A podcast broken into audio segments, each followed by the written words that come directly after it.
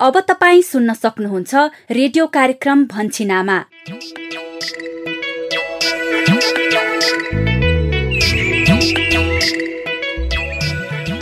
नमस्कार रेडियो कार्यक्रम लहर भन्छिन आमाको नयाँ दुई सय दुयौं भागमा स्वागत गर्छु मै सुधा। हरेक साता यही समयमा प्रस्तुत हुने यस कार्यक्रममा हामी हजार दिने आमा र बच्चाको स्वास्थ्य र पोषणका विषय वस्तुहरू समेट्छौ। यिनै विषयमा तपाईँ हाम्रै बस्ती र समुदायका कथा सुन्छौ। साथमा तपाईँकै अनुभवहरूलाई समेट्छौ।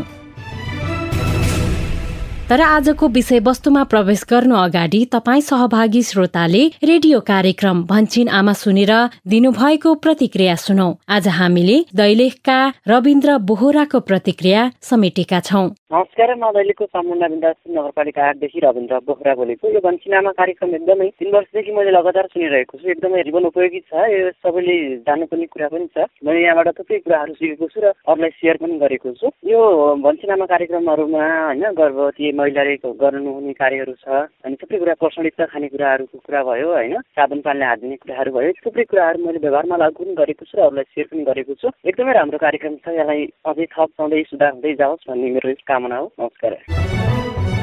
रविन्द्रजी महत्वपूर्ण प्रतिक्रियाको लागि धेरै धेरै धन्यवाद। अनि सहभागी श्रोता तपाईँका पनि कार्यक्रम सुनेर व्यवहार परिवर्तन गर्नुभएका अनुभवहरू छन् भने हामीलाई पठाउनुहोला। हामीलाई फोन गरेर आफ्ना सुझावहरू रेकर्ड गराउने नम्बर कार्यक्रमको अन्त्यमा भन्नेछौ।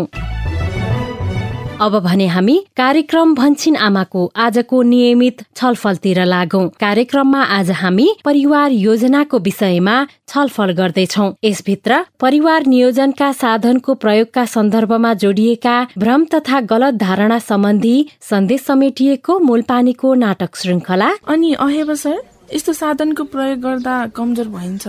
अनि पछि चाहिएको बेला बच्चा बस्न गाह्रो हुन्छ भन्ने जस्तो कुरा सुनिन्छ गाउँघरतिर त। त्यही भएर प्रयोग गरिहाल्न पनि अलिकति डर लागेको छ। यी सबै त गलत धारणा मात्रै हुन्। अनि उचित र उपयुक्त जन्मान्तर राखेर बच्चा जन्माउनाले आमा र बच्चाको स्वास्थ्यमा के फाइदा हुन्छ त? विभिन्न ठाउँका बच्चाका आमा बुबाको अनुभव पनि सुन्नेछौ। मेरो दुईवटा छोरी छन्। हाम्रो नानीहरूको तीन वर्ष फरक छ।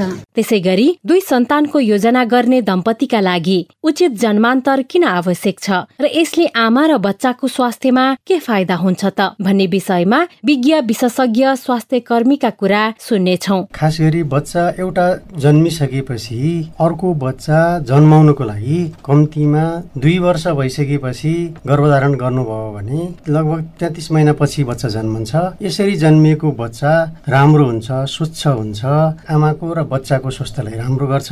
साथमा अन्य सन्देशमूलक सामग्रीहरू त छँदैछन्। आउनुहोस् अबको करिब आधा घण्टा सँगसँगै छलफल गरौं। छलफलको सुरुवात गरौं नाटक श्रृङ्खलाबाट आजको मूल पानीको नाटक श्रृङ्खला परिवार नियोजनका साधनको प्रयोगका सन्दर्भमा जोडिएका भ्रम तथा गलत धारणाका विषयमा केन्द्रित छ। नमस्कार म शशिकला आमा। मूलपानीको यसअघिको कथामा व्यवसायमा पार्टनरसिप गर्ने भन्दै रमेशलाई ठगेको कुरा थाहा पाएर सिर्जना आफ्नो श्रीमान गोपालसँग निकै रिसाएकी थिइन्। सुरुमा गोपालले परिवारलाई खुसी दिन आफूले यस्तो गरेको बताउँछन्। तर यसरी ठगेको पैसाले आफू खुसी नहुने भएकोले रमेशसँगको व्यवहार मिलाउन सिर्जनाले गोपाललाई आग्रह गर्छिन्। उनको आग्रहलाई गोपालले पनि सकारात्मक रूपमा लिन्छन्। यस घटनाले कुन रूप लिएला त्यो त आगामी दिनमा थाहा हुँदै जानेछ। यता भर्खर मात्र सकिएको स्थानीय तहको निर्वाचनबाट आगामी कार्यकालका लागि अध्यक्षमा मनामा र उपाध्यक्षमा नेत्रलाल सहितका जनप्रतिनिधिहरू विजयी भएका छन्। मुलपानीवासीले एक कार्यक्रमका बीच विजयी जनप्रतिनिधिहरूलाई बधाई तथा शुभकामना पनि दिएका थिए। निर्वाचित जनप्रतिनिधिले मुलपानीको आगामी विकासको लागि कस्तो काम गर्लान् त्यो हेर्न बाँकी नै छ। यता परिवार योजनाका साधनहरूको बारेमा थप बुझ्न स्वास्थ्य संस्था जाने कुरा पेम्बाले मसँग गरेकी थिइन्। आज उनी यसैका लागि स्वास्थ्य संस्था गएकी छिन्।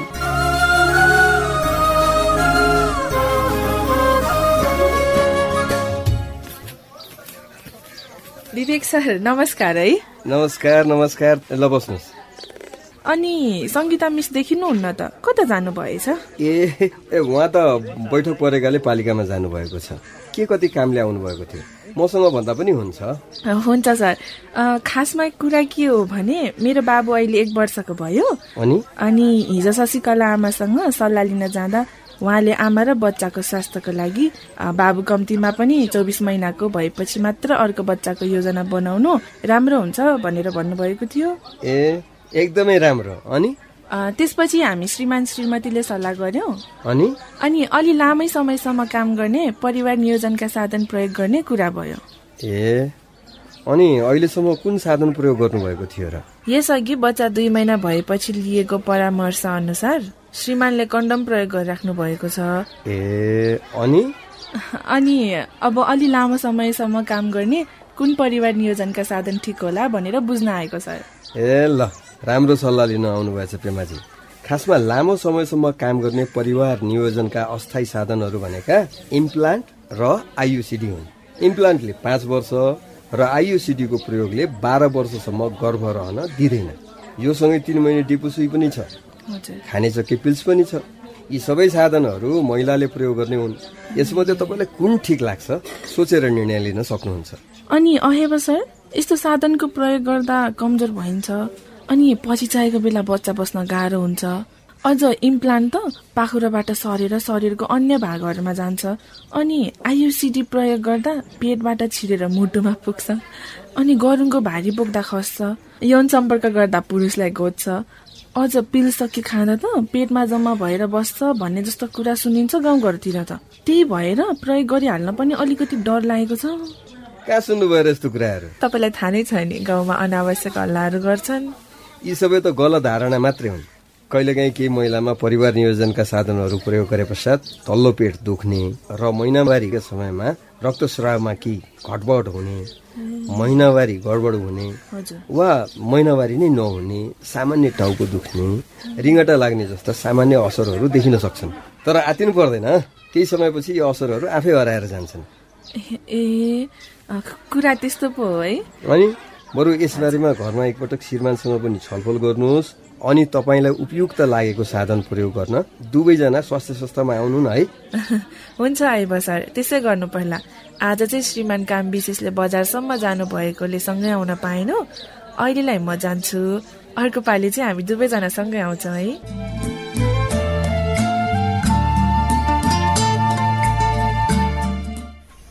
हेर्नुहोस् न उपाध्यक्षज्यू। यत्रो पैसा डुबाइदियो त्यो गोपालेले। मैले पैसा फिर्ता पाइनँ भने त बर्बाद हुन्छु म। नातिनुहोस् रमेशजी। तपाईँहरू बीच भएको कारोबारको प्रमाणसहित तपाईँले न्यायिक समितिमा उजुरिदिनु भएपछि हामीले आज मेलमिलापका लागि गोपाल र धनेसाउलाई यही पालिकामै बोलाएका छौँ। हस् हजुर। उहाँहरू आइपुग्ने बेला पनि भयो। त्यसपछिको छलफलले केही न केही निकास त अवश्य पनि निकाल्ला नि। खै नमस्कार नमस्कार नमस्कार ल यता कुर्सीतिर बसौँ है रमेश दाई नमस्कार गरे है तेरो नमस्कार कैसँग राख लु म झन् सम्बन्ध सुधार्न खोज्दैछु तपाईँ भने फटा सटा भने न्यु खोज्दै हुनुहुन्छ रमेश दाई अँ अर्काको पैसा खाने तँ अनि सम्बन्ध सुधार्नु पर्ने मैले बढी नबोलै अहिले दिन्छु नि तँलाई होइन होइन यसरी झै झगडाको माहौल सिर्जना नगरौँ न हामी त यहाँ मेलमिलापको लागि आएका हौ नि होइन र हो उपाध्यक्षज्यू अब भन्नुहोस् के के गर्नुपर्ने हो हामीले?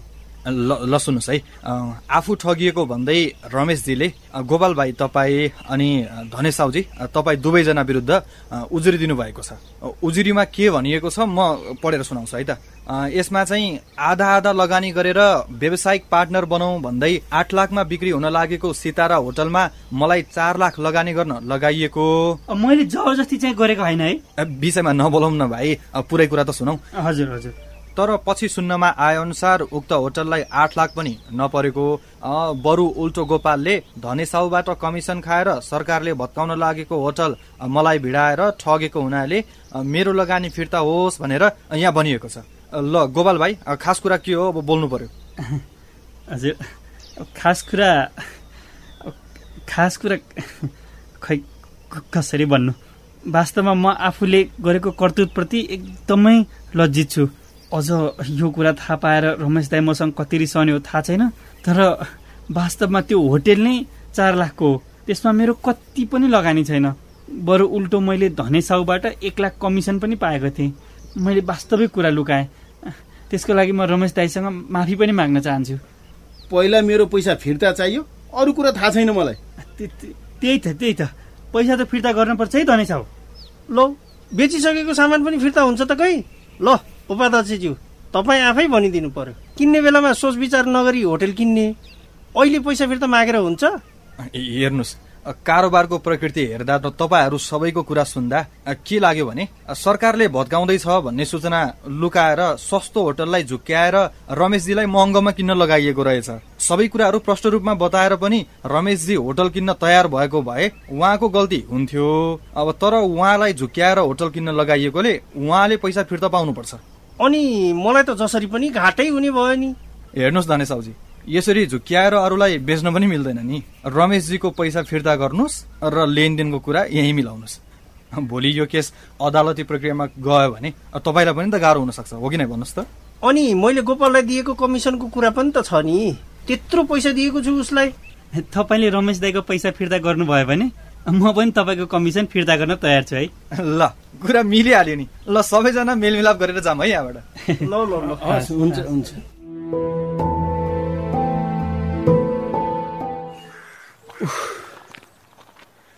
धन्न कुरा मिल्यो। धन्यवाद है उपाध्यक्षज्यू तपाईँलाई। धन्यवाद भन्नलाई मैले त्यस्तो के नै गरेको छु र रमेशजी? अब हाम्रो काम भनेकै अन्यायमा परेकाहरूलाई न्याय हुने गरी मेलमिलापको वातावरण बनाइदिने हो। तपाईँहरू बिचमा कुरा मिल्यो राम्रै भयो। कुरा नमिलेर हुन्छ। हेर्नुहोस् त। उनीहरूले मलाई कसरी फसाउन खोजेका जम्मा चार लाखमा होटल किनेर सबै पैसा मलाई हाल्न लगाएर उल्टो आफू कमिसन खाएर अझ पार्टनर रे। पार्टनर हुनलाई त बराबरी लगानी गर्नु परेन। त्यही त। अब सबै कुरा सुन्दा बुझ्दा तपाईँलाई फसाउन गोपालले चलाकी चाहिँ गरेकै हो है। त्यो त हो नि। तर ढिलै भए पनि उसले आफ्नो गल्ती चाहिँ स्वीकार्यो राम्रै भयो। मलाई एक दुईजना मान्छेले पहिला नै गोपालको विश्वास नगर्नु है भनेका त हुन् नि तर उसको कुरा सुन्दा त्यस्तो फटाइ गर्ला जस्तो चाहिँ मलाई लागेन। उसले जे जे भन्छ त्यही त्यही मान्दै गएँ आखिर मलाई फसाएरै छाड्यो। तपाईँलाई हाम्रै डेरीको काम धेरै राम्रो थियो नि रमेशजी। छोडिदिइहाल्नु भयो अहिले मलाई त्यही कुराको त पछुतो छ नि उपाध्यक्षज्यू। विजय जस्तो विश्वासिलो साथीलाई धोका दिएर गोपालको पछि लागिहाले। अहिले मेरो यस्तो हालत थाहा पाएर के सोध्छ होला विजयले? उसको अगाडि पर्न साह्रै अप्ठ्यारो लागिरहेको छ। त्यस्तो अप्ठ्यारो मान्नै पर्दैन नि। विजयजी उदार मन भएको निकै नै समझदार मान्छे हो। उहाँले तपाईँको अवस्थालाई राम्ररी बुझ्नुहुनेछ खै उपाध्यक्षज्यू। अब हेर्नुहोस् रमेशजी। गल्ती त तपाईँबाट पनि भएकै हो। गोपालको मात्र विश्वासमा राम्ररी बुझ्दै नबुझी यति ठुलो लगानी नगर्नु पर्ने थियो कि तपाईँले पनि? त्यो त धन्न पैसा फिर्ता पाउनुभयो। नत्र यस्तो केसमा यति सजिलै पैसा फिर्ता पाउन चाहिँ गाह्रै हुन्थ्यो है रमेशजी। हो उपाध्यक्षज्यू। यो घटनाले मलाई गतिलो पाठ चाहिँ सिकाएको छ है। अब जे काम गर्छु नि राम्ररी बुझेर मात्रै गर्छु। हुन्छ हुन्छ। ल डेरी पनि आइपुग्यो। म चाहिँ एकछिन डेरीतिर छिर्छु। बरु विजयजीसँग भेट पनि हुन्छ। जाउँ रमेशजी डेरीतिरै। होइन उपाध्यक्षज्यू। आज होइन। म विजयलाई भेट्न फेरि पछि नै आउँछु। ए हुन्छ हुन्छ। ल है त छुट्नु पर्यो अब। हस् उपाध्यक्षज्यू म लागेँ है त। हस् हस्।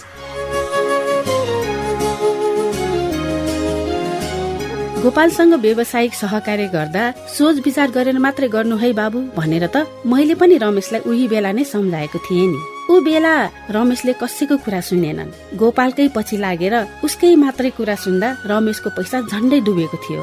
धन्न। धने साहु र गोपाल पैसा फिर्ता गर्न सहमत भए। अब रमेशले के गर्लान्? विजय र रमेशको सम्बन्ध अब कसरी अगाडि बढ्ला? अनि सिर्जनाले सम्झाएपछि उनका श्रीमान गोपाल अब सुध्रिएकै हुन् त? मूलपानीमा आगामी दिनका घटनाक्रमहरू कसरी अगाडि बढ्लान्? थाहा पाउनका लागि भन्छिन आमामा मूलपानीको कथा सुन्न नबिर्सनु होला आजको लागि म शशिकला आमा बिदा हुन्छु। नमस्ते। यस बेला हामी रेडियो कार्यक्रम भन्छिन आमा सुनिरहेका छौँ। भन्छिन आमा परिवारकै स्वास्थ्यका लागि।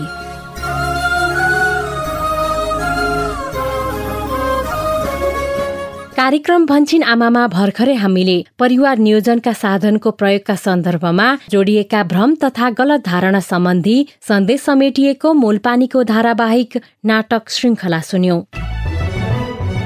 तपाईँ हामी धेरैले सुन्दै आएका छौं। दोस्रो बच्चा कहिले? पहिलो स्कुल जान्छ जहिले। यसबाटै दुई सन्तानको इच्छा भएका दम्पतिले बच्चाहरू बीच उपयुक्त जन्मान्तर राख्नुपर्छ भन्ने कुरा प्रष्ट हुन्छ। अनि जन्मान्तर राख्ने कुरा गर्दै गर्दा हामीले सम्झनै पर्ने कुरा हो परिवार योजना। अर्थात् कति बच्चा जन्माउने कहिले जन्माउने दुई सन्तानको बीचमा कति समयको अन्तर राख्ने अनि त्यो बीचमा अनिश्चित गर्भ नबसोस् भन्नका लागि के कस्ता परिवार नियोजनका अस्थायी साधन प्रयोग गर्ने लगायतका बच्चाको हुर्काई र पालन पोषणका बारेमा श्रीमान श्रीमतीले एक आपसमा छलफल गरी योजना बनाउनुलाई समग्रमा परिवार योजना भनिन्छ। दुई सन्तानको योजना भएका दम्पतिको लागि उचित जन्मान्तर किन आवश्यक छ भन्ने विषयमा आज हामी गएको साता देशभरिका विभिन्न डेढ सय भन्दा बढी स्थानीय एफएम रेडियोहरूमा भएको छलफलको सारांश सुनौ। प्रस्तुतिमा हुनुहुन्छ सहकर्मी गोविन्द। दुई सन्तानको इच्छा भएका दम्पतिले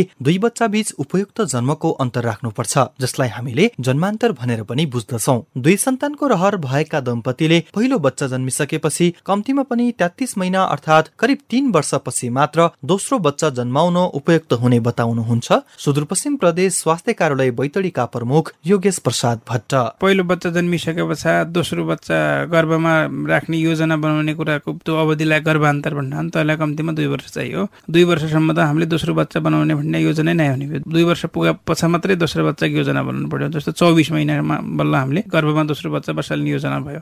चौबिस महिनामा गर्भमा दोस्रो बच्चा बस्यो भने तपाईँको नौ महिना पछाडि जन्मिने हो। त्यो समग्रमा चौबिस र नौ जोडेर तेत्तिस महिना पछाडि मात्रै दोस्रो बच्चा चाहिँ जन्मायो भनेपछि अनि त्यसलाई हामी खास जन्मान्तर भन्नु हो। कम्तीमा तेत्तिस महिनाको अवधि हामीले राख्न पढन्छ सबैले। दम्पति अर्थात् श्रीमान श्रीमतीले दोस्रो सन्तानको इच्छा भएमा पहिलो बच्चा जन्मेको दुई वर्ष पुगेपछि मात्र दोस्रो गर्भको योजना बनाउने र त्यसको नौ महिना अर्थात् तेत्तिस महिना यानि कि करिब तीन वर्षपछि मात्र दोस्रो सन्तान जन्मने गरी योजना बनाउनु उचित हुन्छ जसले गर्दा आमा र बच्चा दुवैको स्वास्थ्य र पोषणमा उचित तरिकाले ध्यान दिन सकिन्छ। लुम्बिनी प्रदेश पाल्पा खाने गाउँ स्वास्थ्य चौकी प्रमुख जीवलाल बस्याल। खास गरी बच्चा एउटा जन्मिसकेपछि अर्को बच्चा जन्माउनको लागि कम्तीमा दुई वर्ष भइसकेपछि गर्भधारण गर्नुभयो भने फेरि अर्को बच्चा राख्यो भने लगभग तेत्तिस महिनापछि बच्चा जन्मन्छ। यसरी जन्मिएको बच्चा तपाईँको बच्चा चाहिँ नि राम्रो हुन्छ स्वच्छ हुन्छ आमाको र बच्चाको स्वास्थ्यलाई राम्रो गर्छ। उहाँलाई आवश्यक पर्ने पोषण वृद्धि विकासका कुराहरू पेटमा बस्दाखेरि बच्चालाई चाहिने कुराहरू राम्रो हुन्छ अनि उहाँलाई चाहिने स्याहार सम्हार पनि राम्रोसँग गर्न सक्नुहुन्छ। कम्तीमा दुई वर्षको गर्भान्तर गर्न जरुरी छ। हो दम्पतिले दुई सन्तान बीच करिब तीन वर्षको जन्मान्तर राखेर बच्चा जन्माउनाले पहिलो र दोस्रो दुवै बच्चालाई स्तनपान खानपान र स्याहारमा ध्यान दिन पर्याप्त समय हुन्छ। फलस्वरूप आमा र बच्चा दुवैको स्वास्थ्य र पोषण स्थिति राम्रो हुन्छ। तर यसको विपरीत दुई सन्तान बीच उचित अन्तर नराखी बच्चा जन्माउनाले दुवै बच्चाले पर्याप्त मात्रामा आमाको दुध खान पाउँदैनन्। आमाले एकैचोटि दुवैको राम्रोसँग हेरचाह गर्न सक्दिनन् जसका कारण आमा र बच्चा दुवैको स्वास्थ्यमा नकारात्मक असर पर्न सक्छ। सुदूरपश्चिम प्रदेश बाजुरा स्थित स्वास्थ्य कार्यालयका जनस्वास्थ्य निरीक्षक महेश चन्द। यो जन्मान्तर गर्न सकेनौ भने आमाको स्वास्थ्यलाई चाहिँ ठुलो समस्या हुन्छ। जस्तो एक एक वर्षमै बच्चाहरू जन्मायो भने त्यो आमाको शरीरमा जुन गर्भवती सुत्केरी हुँदाखेरि चाहिँ हुने स्वास्थ्य समस्याहरू चाहिँ बढ्न सक्छ। रगत बढ्न सक्ने समस्या बढी हुन सक्छ कुपोषित हुन सक्छ।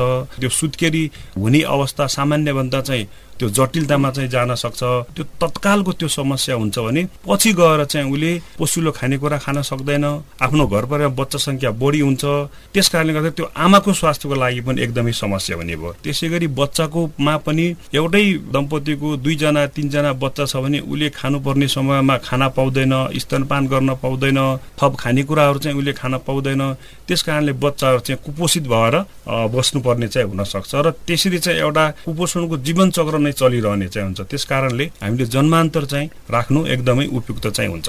हो।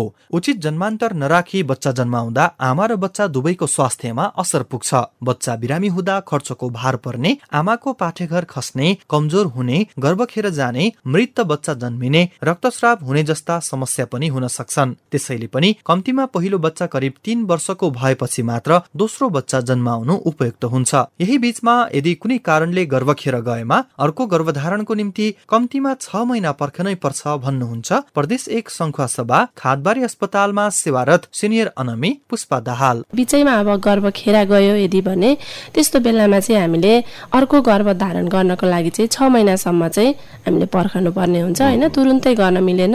त्यसै पनि आमा भर्खर प्रजनन जुन अङ्गहरू हुन्छन् त्यो चाहिँ राम्रोसँग निको भइसकेका हुँदैनन् र अर्को बच्चा चाहिँ राख्नको लागि तयार भइसकेको हुँदैनन्। जसले गर्दाखेरि चाहिँ बच्चा राख्नको लागि पाठेघर पनि उपयुक्त भइसकेको हुँदैन। स्वस्थ बच्चा पनि जन्मिन नसक्ने र आमालाई पनि सामान्य तरिकाले चाहिँ प्रसुति हुन नसक्ने यस्ता खाले समस्याहरूले गर्दाखेरि चाहिँ त्यो छ महिना चाहिँ हामीले पर्खिन पर्छ यो बिचमा। हो दोस्रो सन्तानको इच्छा भएमा दम्पतिले पहिलो बच्चा जन्मेको दुई वर्ष पुगेपछि मात्र दोस्रो गर्भको योजना बनाउने र त्यसको नौ महिना अर्थात् तेत्तिस महिना यानि कि करिब तीन वर्षपछि मात्र दोस्रो सन्तान जन्मिने गरी योजना बनाउनु उचित हुन्छ। यसरी दम्पति बीच छलफल गरी योजना बनाएर बच्चा जन्माउँदा दम्पति बीच सुमधुर सम्बन्ध कायम हुन्छ भने जिम्मेवारी बोध पनि हुन्छ। अनि यसरी जन्मान्तरका बारेमा दम्पति बीच छलफल गरिरहँदा त्यो अन्तर कायम गर्न के कस्ता परिवार नियोजनका साधन प्रयोग गर्ने भन्ने विषयमा समेत सल्लाह गरी स्वास्थ्य कर्मी समेतको परामर्शमा आफूलाई उपयुक्त हुने परिवार नियोजनका अस्थायी साधनको प्रयोग गर्न सुझाउनुहुन्छ। बागमती प्रदेश धादिङ सिद्धलेक गाउँपालिका स्वास्थ्य शाखाका कम्युनिटी नर्सिङ निरीक्षक नवीना पौडेल। महिलाले प्रयोग गर्ने साधनहरूमा चाहिँ डिपो प्रोभेरा जसलाई हामीले तिन महिने सुई पनि भन्छौँ। अर्को छ नर प्लान्ट भन्छौँ जसले एकचोटि लगाएपछि पाँच वर्षसम्म काम गर्छ। अर्को छ बाह्र वर्षे जसलाई हामीले आयुसिडी कपौटी भनेर बुझ्छौँ जुन चाहिँ पाठ्यघरमा राखिन्छ र आफूलाई अर्को बच्चा गर्भधारण गर्नु पर्यो भने जुनसुकै बेलामा निकाल्न पनि सकिन्छ। त्यस्तै छ अर्को पिल्स ट्याब्लेट। पिल्स ट्याब्लेट चाहिँ दिनदिनै खानुपर्छ दिनको एउटा ट्याब्लेट। यी साधनहरू उपलब्ध छन् भने पुरुषको लागि चाहिँ कन्डम भइहाल्यो। यसको लागि चाहिँ नजिकैको स्वास्थ्य संस्थामा गएर सम्पर्क राख्न सक्नुहुन्छ। हो परिवार योजनाका निम्ति परिवार नियोजनको छोटो र लामो समयको अस्थायी साधनहरू उपलब्ध छन् जसमा महिलाले प्रयोग गर्ने तीन महिने सुई डिपो पाँच वर्षे इम्प्लान्ट बाह्र वर्षे आयुसिडी र खानेचक्की पिल्स अनि पुरुषले प्रयोग गर्ने कन्डम उपलब्ध छ जसको समुचित प्रयोगले अनिश्चित गर्भ रोक्न मद्दत गर्दछ। अनि यी साधनहरू प्रयोग गर्दै गर्दा बच्चाको चाहना भएमा स्वास्थ्य कर्मीको सल्लाह र निगरानीमा यी साधनलाई झिकेर वा प्रयोग गर्न छाडेर बच्चाको योजना बनाउन सकिन्छ। लुम्बिनी प्रदेश रोल्पा लिबाङ स्वास्थ्य चौकीमा सेवारत अनमी रिता ओली। पर्याय नियोजनका साधनहरू अस्थायी साधनहरू थुप्रै छन्। हामीले चाहिँ अब अस्थायी साधनहरू आफूलाई कुन मन पर्छ साधन भनेर नजिकको स्वास्थ्य संस्थामा गएर त्यो साधनको परामर्श लिएर प्रयोग गर्न सक्नुहुन्छ। अब छोटो साधन प्रयोग गर्नु भएको छ भनेपछि त लगतै छोड्न सकिन्छ उहाँहरूले। अब लामो साधन प्रयोग गर्नुभएको छ अब इन्प्लान्ट प्रयोग गर्नुभयो पाँच वर्षको लागि अथवा आइसिडी प्रयोग गर्नुभयो बाह्र वर्षको लागि भनेपछि उहाँहरूले त्यो प्लानिङ गर्नुभयो भने आफूले पाएको पर्ने नजिकको स्वास्थ्य संस्थामा अथवा कुन स्वास्थ्य संस्थामा तालिम प्राप्त स्वास्थ्य कर्मी हुनुहुन्छ त्यहाँ गएर सल्लाह लिएर अनि उहाँले चाहिँ निकाल्न सक्नुहुन्छ।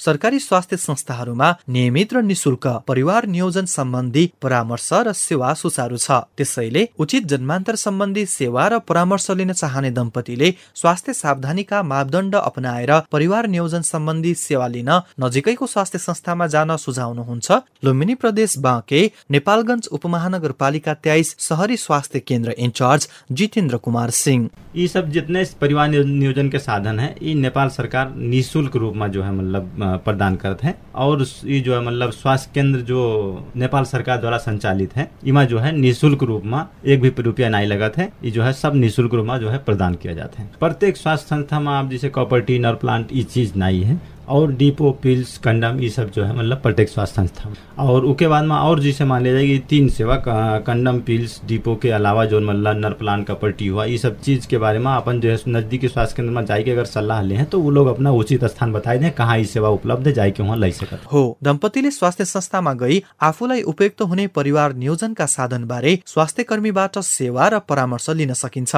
दुई सन्तान बीच उपयुक्त जन्मान्तर राख्ने कुरामा तपाईँ हामी कतिको सचेत छौँ त? सुनौ प्रदेश एक सोलुखुम्बु गण्डकी प्रदेश बागलुङ र कर्णाली प्रदेश सल्यानका केही बच्चाका आमा बाबुको प्रतिनिधिमूलक आवाज। म चाहिँ झाक्पा शेर्पा नेचर सल्यान एक सोलुखुम्बु। हाम्रो बुढाबुढीमा त्यस्तो सल्लाह हुन्थ्यो। कति र जन्माउने कति वर्षको अन्तरमा जन्माउने भन्ने कुरा हाम्रो बुढाबुढी बिचमा हुन्थ्यो। लगभग पाँच वर्ष साढे चार वर्षभित्रको अन्तरमा जन्माउँदाखेरि आमा बच्चा दुवैको लागि जिम्मेवारी र सेयर सुसारलाई र एक त आर्थिकलाई पनि जस समेटिन्छ भन्ने हिसाबले चाहिँ हामी त्यस्तो सल्लाह हुन्थ्यो। नमस्ते म शान्तिमाया पुन थापा अर्जेवा एक सुनसा मेरो चाहिँ पहिलो नानु हो। नानी चाहिँ नौ वर्षको भयो र बाबु चाहिँ अहिले छ महिनाको छ। अहिले लगभग आठ वर्षको फरकमा मेरो बाबु नानी जन्मेको छ। श्रीमान श्रीमतीको सरसल्लाहबाट नै हामीले लामो जन्मान्तर गरेर हामीले बच्चा जन्माएको हो। यसले गर्दा हामीलाई धेरै फाइदा पनि भयो। बच्चा स्याहार सुसार राम्रोसँग हुन्छ। एउटा स्कुल जाने भयो भने अर्कोलाई स्याहार गर्न सजिलो हुन्छ। एकैचोटि गाह्रो हुन्छ। नमस्ते मेरो नाम सुधा आचार्य हो। घर शारदा नगरपालिका वडा नम्बर दुईमा पर्छ। मेरो दुईवटा छोरी छन्। हाम्रो नानीहरूको तिन वर्ष फरक छ। हामीले छलफल गरेरै हो होइन? अस्थायी साधनको पनि प्रयोग गर्थ्यौँ। फेरि अनि योजना बनाएर नै अर्को बच्चा जन्माएको। र सानो वर्षाउँदै भयो भने त च्यापेरै राख्नुपर्ने हुन्थ्यो नि त दुईटा बच्चा। अलिकति स्याहार पनि पाउने रहेछ। दोस्रो बच्चाको अलिकति फरकमा जन्मायो भने जस्तो लाग्छ। अलिकति ग्यापमा नै जन्माऊ भन्ने जस्तो हामी श्रीमान श्रीमतीले सल्लाह गरेर नै जन्मा कस्तो राम्रो। समयक्रमसँगै अहिले धेरै जसो दम्पति बच्चाहरू बीच उपयुक्त जन्मान्तर राख्ने कुरामा सचेत हुँदै गएका छन्। स्वास्थ्य सेवामा सहज पहुँच अनि उपयुक्त जन्मान्तरले आमा र बच्चालाई हुने फाइदाका बारेमा सचेत छन् जसका कारण आमा र बच्चाको स्वास्थ्य सुधारमा मद्दत मिलेको छ। कार्यक्रम भन्छिन आमाको दुई सय दुयौं भागमा आज हामीले परिवार योजनाको सवालमा परिवार नियोजनका साधनसँग जोडिएका गलत धारणाका विषयमा सन्देश समेटिएको मूलपानीको नाटक श्रृङ्खला अनि उपयुक्त जन्मान्तरले आमा तथा बच्चामा हुने फाइदा विषयक छलफल सुन्यो। आशा छ यो छलफल तपाईँ हाम्रा लागि अवश्य पनि उपयोगी भयो होला। नमस्ते म सिस्टर ममता। परिवार नियोजन सम्बन्धी परामर्शको लागि मलाई फोन गर्नु भएकोमा खुसी लाग्यो।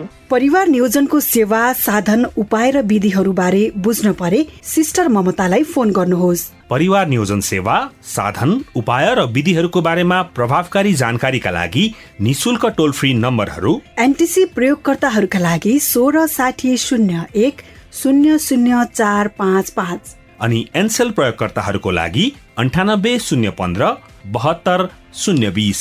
पैसा नलाग्ने फोन नम्बरहरू फेरि एकपटक। एनटिसी प्रयोगकर्ताहरूको लागि one six six zero zero one zero zero four five five. Ncell प्रयोगकर्ताहरूका लागि nine eight zero one five seven two zero two zero. पैसा नलाग्ने यी नम्बरहरूमा फोन गर्दा सिस्टर ममताले परिवार नियोजनको सेवा साधन उपाय र विधिहरू बारे महत्वपूर्ण जानकारी दिनुहुनेछ। भन्छन् आमा परिवारकै स्वास्थ्यका लागि। कार्यक्रम भन्छिन आमामा तपाईँ हजार दिने आमा र बच्चाको स्वास्थ्य र पोषण बारे के कुरा सुन्न चाहनुहुन्छ? वा कार्यक्रम सुनेर तपाईँमा कुनै व्यवहार परिवर्तन गरेको अनुभव छ? र रेडियो मार्फत सुनाउन चाहनुहुन्छ भने हामीलाई फोन गरेर भन्नुहोस् है। रेडियो कार्यक्रम भन्छन् आमामा फोन गर्नका लागि तपाईँको पैसा नपर्ने नम्बर हो एनटिसी फोनबाट सोह्र साठी शून्य एक शून्य शून्य चार सय सन्ताउन्न र एनसेलबाट अन्ठानब्बे शून्य पन्ध्र एकहत्तर शून्य शून्य शून्य। फोन नम्बर फेरि एकपटक एनटिसी फोनबाट सोह्र साठी शून्य एक शून्य शून्य चार सय सन्ताउन्न र एनसेलबाट अन्ठानब्बे शून्य पन्ध्र एकहत्तर शून्य शून्य शून्य। हामी तपाईँका सल्लाह सुझाव प्रतिक्रिया र व्यवहार परिवर्तनका अनुभव सुन्न आतुर छौ। हामीलाई अहिले नै फोन गरेर आफ्ना कुरा रेकर्ड गराउनुहोस् है। कार्यक्रम भन्छिनामा स्वास्थ्य तथा जनसङ्ख्या मन्त्रालयको साझेदारीमा युएसएआईडीको आर्थिक सहयोगमा सञ्चालित सुआहारा परियोजनाका निम्ति डिजिटल ब्रोडकास्ट इनिसिएटिभ इक्वल एक्सेसले निर्माण गरेको हो। अब भने आजको लागि रेडियो कार्यक्रम लहर भन्छिन आमाको यो केन्द्रीय संस्करणबाट विदा माग्ने बेला पनि हुने लाग्यो। परिवार योजनाको सवालमा परिवार नियोजनका साधनसँग जोडिएका गलत धारणाका विषयमा सन्देश समेटिएको मूलपानीको नाटक श्रृङ्खला अनि उपयुक्त जन्मान्तरले आमा तथा बच्चामा हुने फाइदा विषयको छलफल समेटिएको भन्छिन आमाको दुई सय दुयौं भागमा यतिन्जेल सुनेर हामीलाई साथ दिनु भएकोमा तपाईँ सहभागी श्रोता प्रति आभारी छौ छुट्टिनु अघि। आजको लागि रेडियो कार्यक्रम लहर भन्छिन आमाका सबै सहकर्मीहरू। पवन सुशीला सतीश किस्मती गोविन्द सरिता रजनी अनि प्रविधि सहयोगी। दिनेश तथा सम्पूर्ण स्थानीय एफएम सहकर्मीहरू प्रति आभारी हुँदै कार्यक्रमबाट म यशोदा पनि विदा भए। अर्को साता फेरि भेटौँला। नमस्ते। भन्छे नामा परिवारकै स्वास्थ्यका लागि।